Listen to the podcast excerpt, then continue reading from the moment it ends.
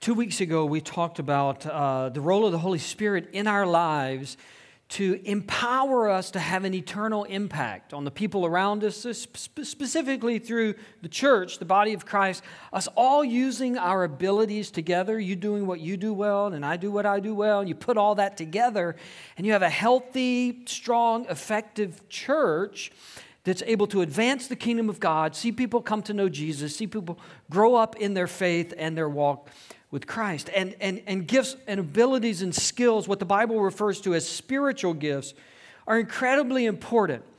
What, what I want to say today, though, is giftedness is not the end of what the Holy Spirit is doing in us. And I would go so far as to say it's not even the priority of what God is doing in us. It's important. It's just not the priority. It's not the greatest thing that is at work when the Holy Spirit is working in our hearts. So, so I want to talk about this other component of the Spirit's work in our lives. And there's kind of two categories, two titles. One of them is what I just mentioned the gifts of the Spirit. That's what the Holy Spirit empowers in us. He gives us abilities and skills, and, and He uses those for eternal purposes. But then the Bible uses another phrase. Paul, in particular, uses a phrase and the phrase is the fruit of the Spirit, which is different from the gifts of the Spirit. The fruit is, well, the character transformation that's happening in our heart. It's conforming our heart more and more to the person of Jesus so that as the Holy Spirit is working in us, that is coming out of us. People are recognizing more and more the Holy Spirit's work in our lives. So, this is how I would say it the Holy Spirit works in us to produce a deeper quality of person, individual, and a deeper quality of life. He's like, he's, he's making me into a, a, a deeper person who looks and responds and thinks and communicates more and more like Jesus would if he were here.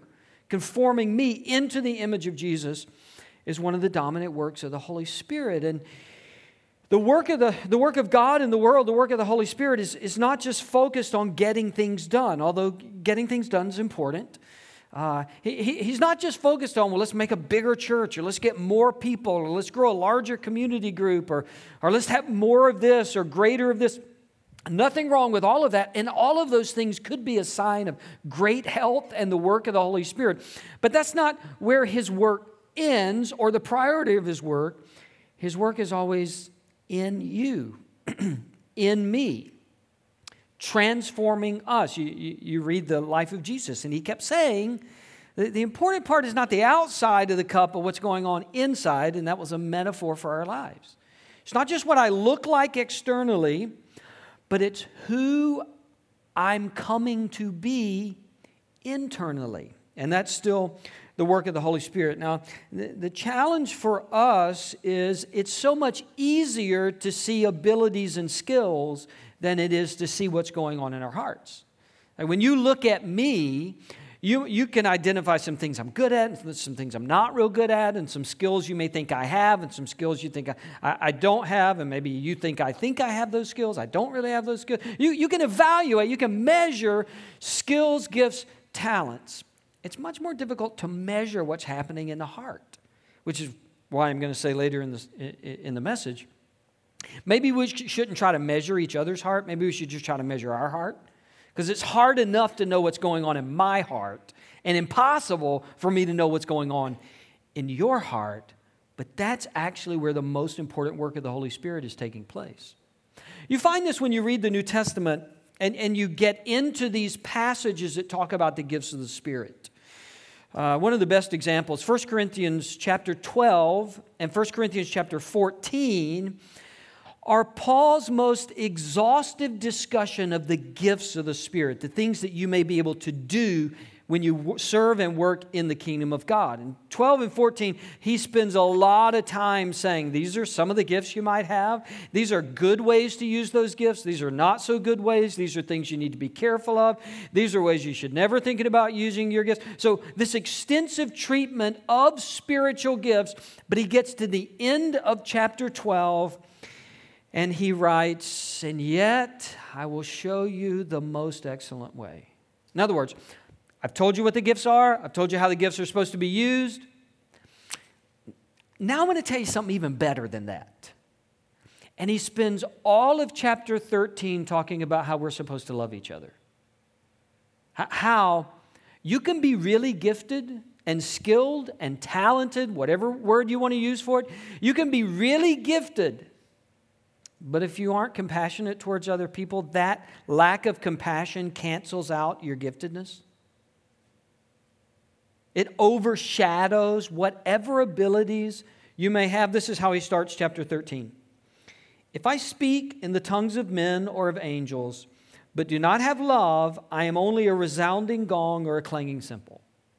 If I'm an incredible communicator, Paul says, and he talks about teaching as, as a gift that the Holy Spirit will use. If that's you, if you're like an incredible teacher, unbelievable communicator, everybody sees that giftedness in you. And Paul says, if you can do that, but you don't have love for other people, like your heart doesn't go out to other people, your heart isn't getting bigger for people, then you're just noisy. You're not really a good teacher.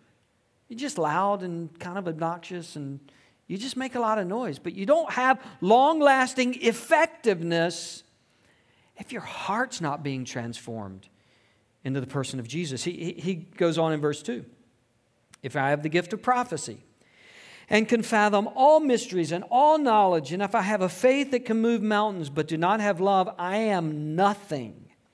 If I give all I possess to the poor and give over my body to hardship that I may boast, but do not have love, I gain nothing. And there's nothing in that list that we would say is a bad thing. Like it's great to have faith, it's great to have wisdom and be able to solve mysteries, have knowledge. Those are great things. It is great to give possessions to the poor and care for the needy. All of those are great things. And Paul says they don't matter. They don't matter if you don't have love.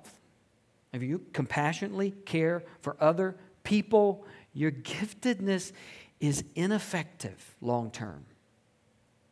He, he goes on in the chapter to define what he means by love. And he uses words like, well, that means you're patient, that means you're kind, that means you're, you're not keeping record of every time somebody messes up. Like, if that's you, then that cancels out your giftedness. You, you, you're, you're able to endure, bear with people that maybe you don't get along with. You're growing in kindness. This is what it would look like if you were living according to what Paul says is the most excellent way. Now, again, that's hard for us. Because I think as, as human beings, especially the part of the world we, we live in, we are wired to make judgments based on outward abilities more than inward qualities. We're wired to take notice when somebody's good at something. And, and to be fair, as I said, that's the easiest thing to notice. It's the easiest thing to measure. It's the easiest thing to compare. You can say, You're better at something than I am. That's kind of an easy, measurable scale. Uh, you can say, I'm not as good as that person. Those visible outward qualities, the things that we do, easier to see, easier to evaluate, easier to measure, Paul says that's not the dominant work of the Holy Spirit in our lives. That, that is not the priority of what the Holy Spirit is doing in our lives. He's doing a work below the surface on the inside of you and on the inside of me. The, the, the priority of His work, according to the New Testament, the priority of His work in our life and our hearts is always heart over abilities, not abilities over heart. The Priority is always Heart over abilities, not abilities over heart. Internal over external, not external over internal. What is really happening in me. And as I said, I, I have limited, almost no ability to discern where you are on the scale of what God's doing on the inside of you. I have almost no ability to tell that. But, but what I can try to measure, what I can try to get a grasp on is to what degree am I yielding to the Holy Spirit and growing in the qualities that He says I'm supposed to be growing in? Here's what I think is true I think where the fruit of the Spirit is not present in our lives, the gifts of the Spirit are not effective in our lives. At least not over the long haul. Again, we can fool people, people can notice our giftedness, but as far as eternal impact, and certainly as far as an impact over months and years, the degree to which I'm lacking in the character work, the fruit work, the love work, the patience and kindness work of the Holy Spirit in my heart, that's going to cancel out the effectiveness of whatever giftedness I have. We all, just on a practical level, we all know what it's like to be around somebody who's really good at something, but nobody really likes them. Right? Don't look at anybody in the room, but uh, we've all worked with that person. We've all worked with a person that, yes, they will get the job done, but they don't control their temper. They're full of pride. They take all the credit at the end of the project. They're miserable, they're ornery, they're critical, they're negative about everything. And yes, they will accomplish the goal, and we will all hate each other when we get finished. We, we, we know what those people are like. And so, Paul, from a spiritual perspective, is saying, look, you can be really good at stuff. You can be really good at important stuff. You can be really good at potentially eternal things. But if you are not becoming who God designed you to be on the inside, eventually, maybe not at first, eventually, your lack of developing the fruit of God's Spirit, the character of Jesus, is going to eventually cancel out however good you are at some other thing. Paul doesn't just do this in 1 Corinthians 13. In Romans chapter 12, he takes up this topic of spiritual gifts again. Verses 3 through 8, Paul talks about spiritual giftedness. You, you may be good at this. You may be good at this. You may, be, you may use this gift in the church. You may use this gift in ministry. You may use this gift for the kingdom of God. Verse 9, he says, Love must be sincere. Hate what is evil. Cling to what is good. Be devoted to one another above yourselves. Honor one another above yourselves. Giftedness is great, skills are great, talent's great. But just make sure in your giftedness you're learning to love people. In your giftedness, you're honoring people above yourself. You're caring about other people besides yourself. We can't separate somebody's really good at this, but they're just not a very nice person. I mean, the New Testament doesn't allow us to do that. The New Testament says, yeah, you've got some gifts, you've got some talents that are going to be used. And while you're using those talents, you should be changing from the inside out. Paul specifically labels these the fruit of the Spirit. It's what the Holy Spirit produces in us if we are surrendered to Him, if we are yielded to the Holy Spirit. Galatians chapter 5 is where he uses this phrase. Paul writes, But the fruit of the Spirit is love, joy, peace, forbearance, kindness, goodness, faithfulness, gentleness, and self control. Against such things there is no law. It's never wrong to be one of these things, Paul says. It's never wrong, never a bad idea to be this type of person love, joy, peace, forbearance, kindness, goodness, faithfulness, gentleness, self control. Never wrong. If, if you are yielding to the Holy Spirit, that's who you should become. Trying to figure out uh, is my life yielded to the Holy Spirit? It's kind of a simple thing. I know we've said there's a lot about the Holy Spirit that's mysterious. There are a lot of things about the Holy Spirit we won't completely figure out in this life. This is not one of those. Paul gets very clear, says this is a simple test. If you want to know, are you walking according to the Spirit? Are you living in the Spirit? Are you yielded to the Spirit? You can ask yourself, Am I becoming a more loving person? Am I more joyful now? Am I more at peace than I once was? Am I showing kindness to a greater degree? Am I, am I showing goodness and faithfulness and gentleness and self control? Am I exhibiting these qualities to a greater degree in my life than I did at one time? Again, for all we may not know about the Holy Spirit, this is a pretty simple test. And, and, and it's, not a, it's not a comparison between you and somebody else.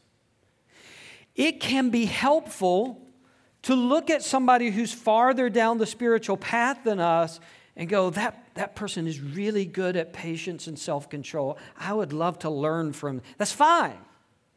It can be good to look at uh, another person who's farther down the road than you are when it comes to gentleness or kindness or joy or peace and say, I want to be more like that. I want to talk to them. I want to find out how they develop that quality in their life. That's fine. What we shouldn't do is compare where we are with where they are because they aren't us and we aren't them. The question is not, Am I better at this list than you? And the question is not, Are you better at this list than somebody else? The, the question is this Am I better at this list than I used to be? Am I better at this list than I used to be? A- am I better at having self control than I was a year ago? Do, do I live with a deeper sense of abiding peace than I did five years ago or six months ago? My kindness towards other people, is that expanding? When I look back over my life, is that expanding? Or, or am I getting more ornery the older I get? Which is it? Because that will tell you the degree to which you're yielding to the Spirit in your life, to the, the degree to which He's at work in you. None of us are going to be perfect at this immediately. For, for none of us, we're not going to flip a switch and all of a sudden, all of this fruit of the Spirit is going to be magically in our lives. The Bible uses a phrase, and um, I don't think any of you have used it in a sentence this week, but it, it's, it's the word sanctification. Uh, the spiritual idea of sanctification is the process of making us more and more like Jesus. That when I come to faith, when I give my life to Christ, I, I, I bring with it all of my past and my experiences and, and, my upbringing, my DNA and my genetics. I bring all of that and submit that to Christ. And then as I follow Jesus, the Holy Spirit begins to shape me more and more into the person of Christ. So that over time, I become more like this list in the fruit of the Spirit. I, I grow more like Jesus over time because the Holy Spirit is continuing to work on me, continuing to work in my life, continuing to work in your life. Now, anybody have fake fruit in their house? Or your grandparents had fake fruit when you went to visit them that looks like real fruit?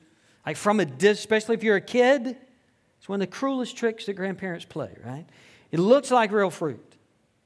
But it's actually not. Right? I mean, it looks real. It's like an apple, and it's like a pear,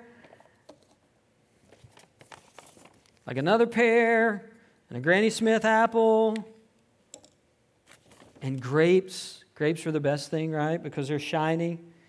And once you figured out they were fake, you could pull them off and throw them at your siblings, right? That was the best part that you got in trouble for but they look real until you taste them. And then that's a big letdown. Right? They, they look real, but they don't taste real. They're not sweet. They, they don't satisfy hunger. They provide no nourishment that we know of, no vitamins, right? Nothing. They're fake. Here's the thing we have to guard against in Christian community, especially, in church, especially. We know, most of us have been in church long enough, we know this person that we're supposed to be. And we often devise ways of making it look like we're that person, at least when we're around other people in Christian community. We know we're supposed to be kind or gentle or faithful or self control and we can, as, as followers of Jesus, we can devise ways of faking it, uh, uh, of bearing fake fruit, at least when we're, we're around each other. The Holy Spirit is not in us, He is not present, He is not powerfully working in the world to produce a faux Christianity in our hearts. He, he's, he's not in us just to make us look like good fruit. He's in us to actually transform us into good fruit, to change us from the inside out, so that the person that we portray on Sunday is the person that we are on Monday and Tuesday and Wednesday and Thursday and Friday and Saturday. Not perfectly, none of us are perfect. But there is this consistency about who we are in all our environments and around all of the people that we are around. And when we come to worship, there's this consistency in the person that I'm trying to be on this day as there is the rest of the week and the rest of my life. We're all familiar in church world with the word hypocrite. Um, it gets used a lot about politicians and religious people. It gets, it gets thrown around a lot. You probably know the word hypocrite comes from the Greek drama days, Greek theater. And hypocrite um, identified a stage actor because during uh, Greek drama uh, times, the way you would portray an actor is you would take a mask and you would hold it in front of your face, and, and that's how people knew which character you were. And often the same actor would play multiple characters. So they'd have this mask, and then they'd put on another mask, and they would become another character. So the, the word hypocrite originally meant something like from behind the mask. In other words, that's not who they really were. They were speaking from behind a mask as if they were that person. That word eventually becomes our word for, for hypocrite. You're not the same person, you're not consistent, you're, you're fake fruit. The Holy Spirit wants to do in our lives is, is even out who we are in all our environments and in all of our relationships. And in all of our moments, the moments when things are going great and the moments when we're struggling, when things are difficult, the, the, the moments when our, when our dreams are realized and the, and the moments when we're frustrated and let down, that we would consistently be this person who is more and more being formed into the image of, of Jesus. And no, we're not going to be perfect at it. We're not going to be perfect at it all the time. But this process of sanctification is going to be at work in our heart so that I am progressively becoming more like what Paul describes when he describes the fruit of the Spirit. Our tendency is to look at that list and other lists like it in the Bible and think, well, I could never be that with my personality, with my temperament. I mean, those are great words. I'd like to be that. I could never be that. You don't know my upbringing. You don't know my parents. You don't know my DNA. You don't know what I've been through. You don't know the temper that I inherited from, fill in the blank. I mean, it's our tendency to look at the list and go, well, I can do those couple, but I will never be that. The Bible says we can be this that the Holy Spirit can transform us into this list of the fruit of the Spirit. And, and, in one sense, you're right. You can't be that person, but you don't have to be that person by yourself. It's, it's not up to you to figure out how to become that person. It's up to us to yield to the Holy Spirit so that He can make that transformation within us, to surrender to Him, to allow Him to have His work in us, this sanctifying process. And so maybe the next time when circumstances don't work out, you would be reminded the Holy Spirit's making me more into the image of Jesus through this thing. The next time you have to be around that person that you have the least amount of patience with, the Holy Spirit's transforming me into the fruit of the Spirit through this person that I don't like being around. The next time you're waiting in line, which will probably be after you leave the church today because we wait in line all the time, right? Tomorrow morning, you're in traffic. The Holy Spirit is using all of those moments to develop in us the fruit of God's Spirit that we would be transformed into the image of Jesus more and more in our life. So let's not look at this list and go, well, I can't. I, that's impossible. I would never because of. We sang a song earlier in, in, as we were worshiping together, and it had the line, I am who you say I am. God, I am who you say I am. We are not simply a bundle of DNA or a mixture of genetics. We're not simply a big ball of all of our experiences. The scripture has said you and I can be transformed more into the image of Jesus. And we are who God says we are. And God has said, you can make progress on this. You can grow in this area of the fruit of the Spirit. So instead of looking at the list and, and thinking, well, I'll, I'll never, I can't, maybe think of it this way. Think, I'm going to imperfectly display the fruit of the Spirit while the Spirit is perfecting His fruit in me. Man, I'm going to own that I'm not good at all of this right now. I'm, I'm not 100% on this whole list that Paul gives us, but I, I'm going to keep imperfectly displaying all of these characteristics as the Holy Spirit keeps making me better. Keeps making me. I'm not going to give up on me. I'm not going to give up on the work of the Holy Spirit in my life. I am going to believe that He is continuing to work in my life. I told you two weeks ago that I think one of the keys to life in the Spirit, walking in the Spirit of God, is just awareness that He is at work.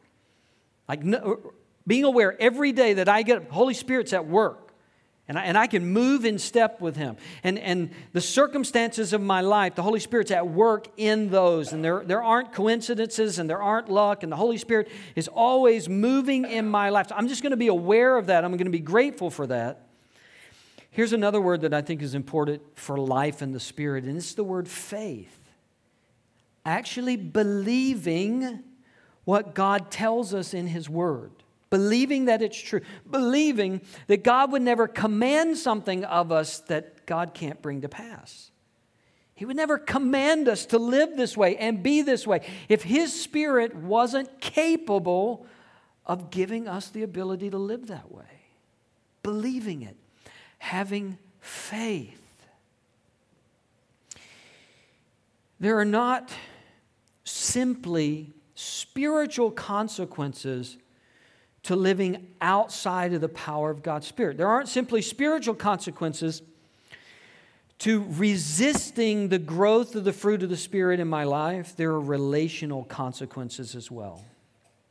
There's relational conflict when I'm not yielding to the Spirit and becoming more loving and more joyful and more peaceful and faithful and good and patient and, and developing self control, there are relational consequences to that. And I don't, I don't want to minimize uh, relational conflict,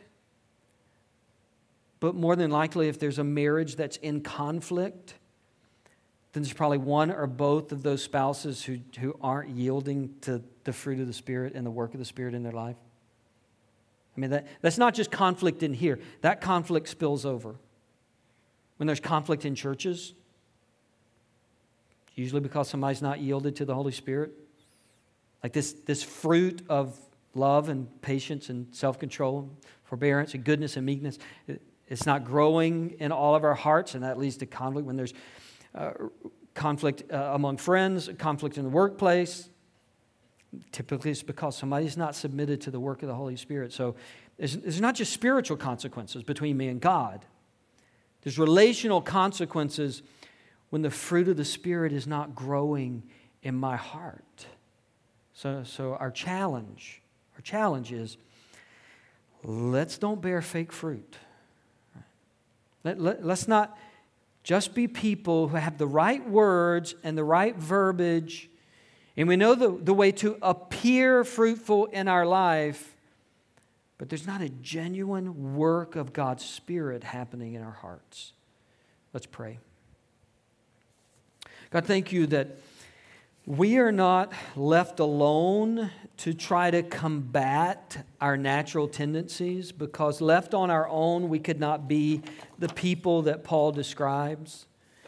Uh, left to our own DNA, our, our own genetics, uh, our own upbringing, the role models that we saw throughout our life, oh, there's some of those areas we would, We would never master that. We would never become that person. But we're not told to bear the fruit of the Spirit on our own. We're told that the Spirit will do that in us if we yield to Him. If we're honest about our shortcomings and our struggles, and, and we make ourselves available to the work of your Spirit, that, that He will transform us. And so help us take a hard look in the mirror. Help us, help us not to excuse things that we see.